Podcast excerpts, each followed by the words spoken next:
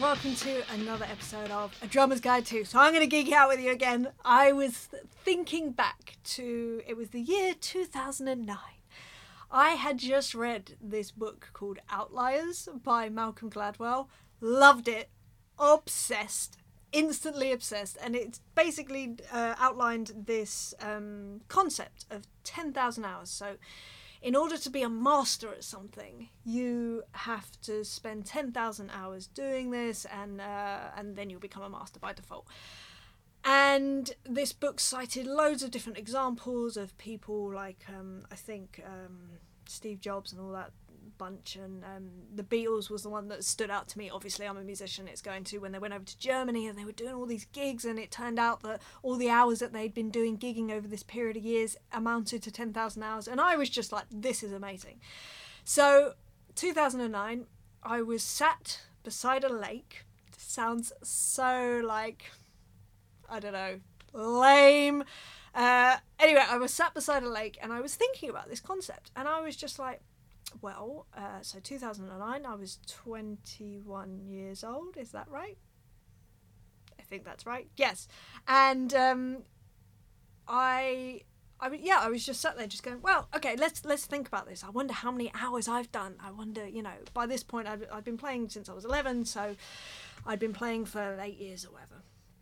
Um, is that right? No, nine years. What is wrong with me today? Honestly, honestly, I no, I'd been playing since I was 11 in 2000 in 1999. 10 years I'd been playing. I'm about to do some equations, so this is going to be fun. So I was sat there and I got my calculator on my phone and I just thought, right, I'm going to work this out.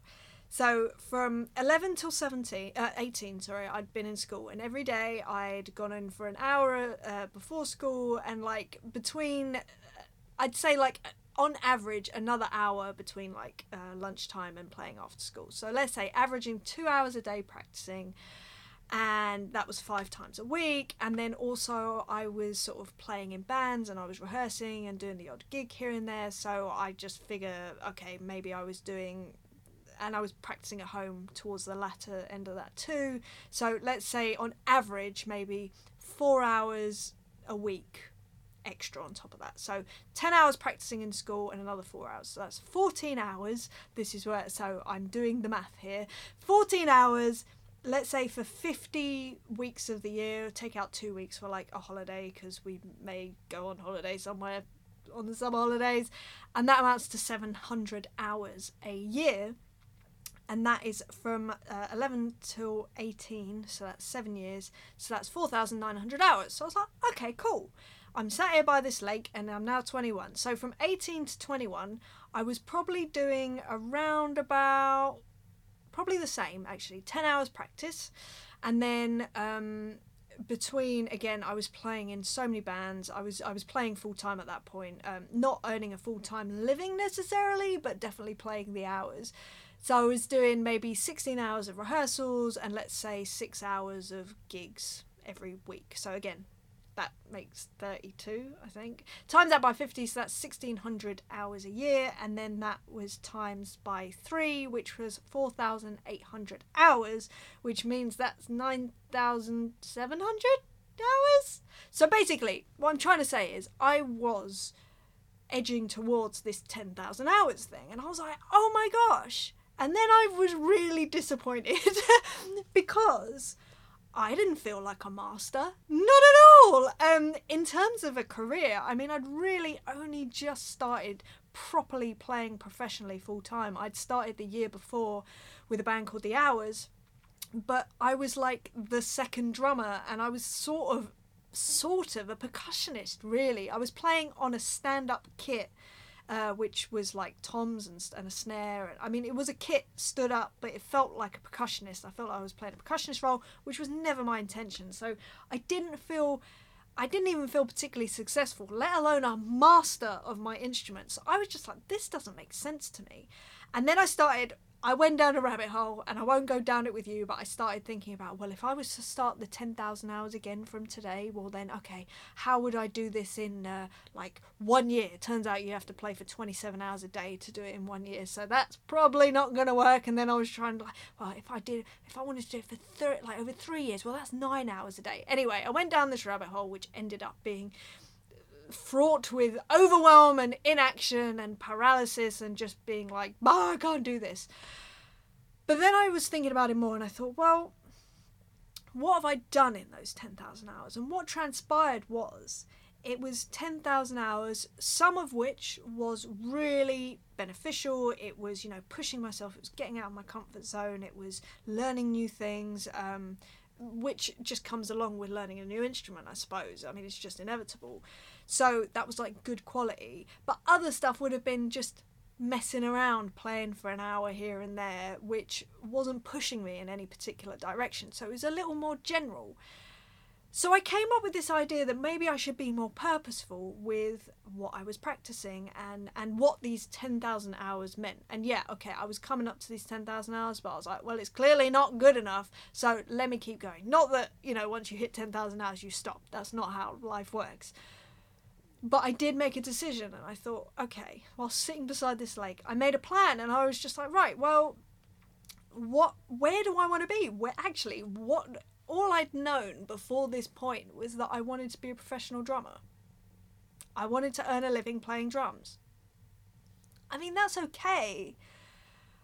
But that means that a lot there's a lot to cover if you want to be a general master of the drums First of all, that doesn't exist, and although you might have your favourite drummer, I know I have mine, I would not consider any single one of them the master of the drums as a whole. They're very incredible masters at particular things.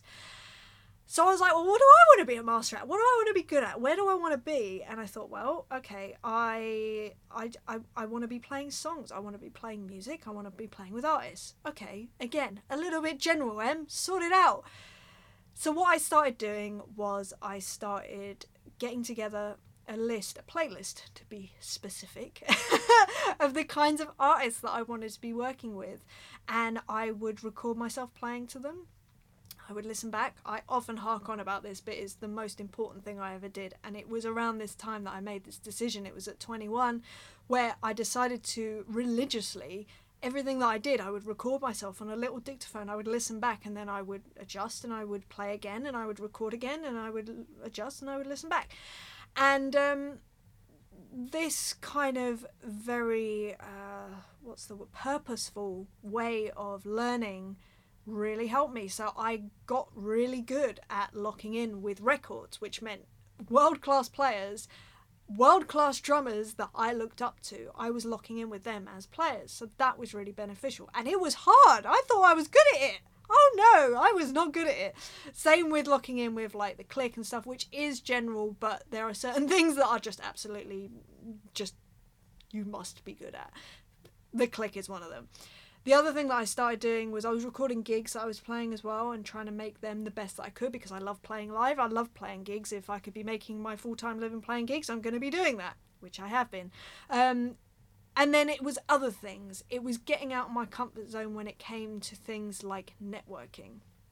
I suffered so massively with social anxiety when I was younger. To a degree, I still do at times. I catch myself and I have various things that I do to kind of help myself. But at that time, it was like crippling. But I knew that if I spent one of my hours, you know, that week or whatever that day, getting out there and being at a gig, at a jam night, whatever it was, in fact, going and playing jams as well, that was another thing. I knew that that was actually a much more beneficial use of one of those 10,000 hours than just sitting by, behind a kit and playing. It would have had benefits, but I tried to make sure that the next 10,000 hours that I did, every single one of those hours counted. So, anyway, I just wanted to share with you what my experience of that whole 10,000 hours thing. And hey, it worked. I mean, it didn't take another 10,000 hours because literally the following three years were bonkers. So, within a year, I was playing with Bryan Ferry and I had recorded on that album Olympia, which was just mind blown astronomical crazy. I toured South America and Europe and a bit of Asia with uh, Tricky. I had started working with Cher Lloyd and I was even running playback and I was technically the on the road MD, which is again bonkers. And that was all within three years of sitting by that lake and just deciding to make sure that the next 10,000 hours counted. Anyway, I hope that this has helped you in some way and inspired you to get your 10,000 hours done or your next 10,000 or who knows how many thousands of hours we're up to now. But um, just be purposeful. It's definitely much more worth it. anyway, I hope you're well. Um, I hope you're healthy and safe and happy wherever you are. And I will be back next week for another subject. All right, sending you lots and lots of love. I'll see you soon. See you later.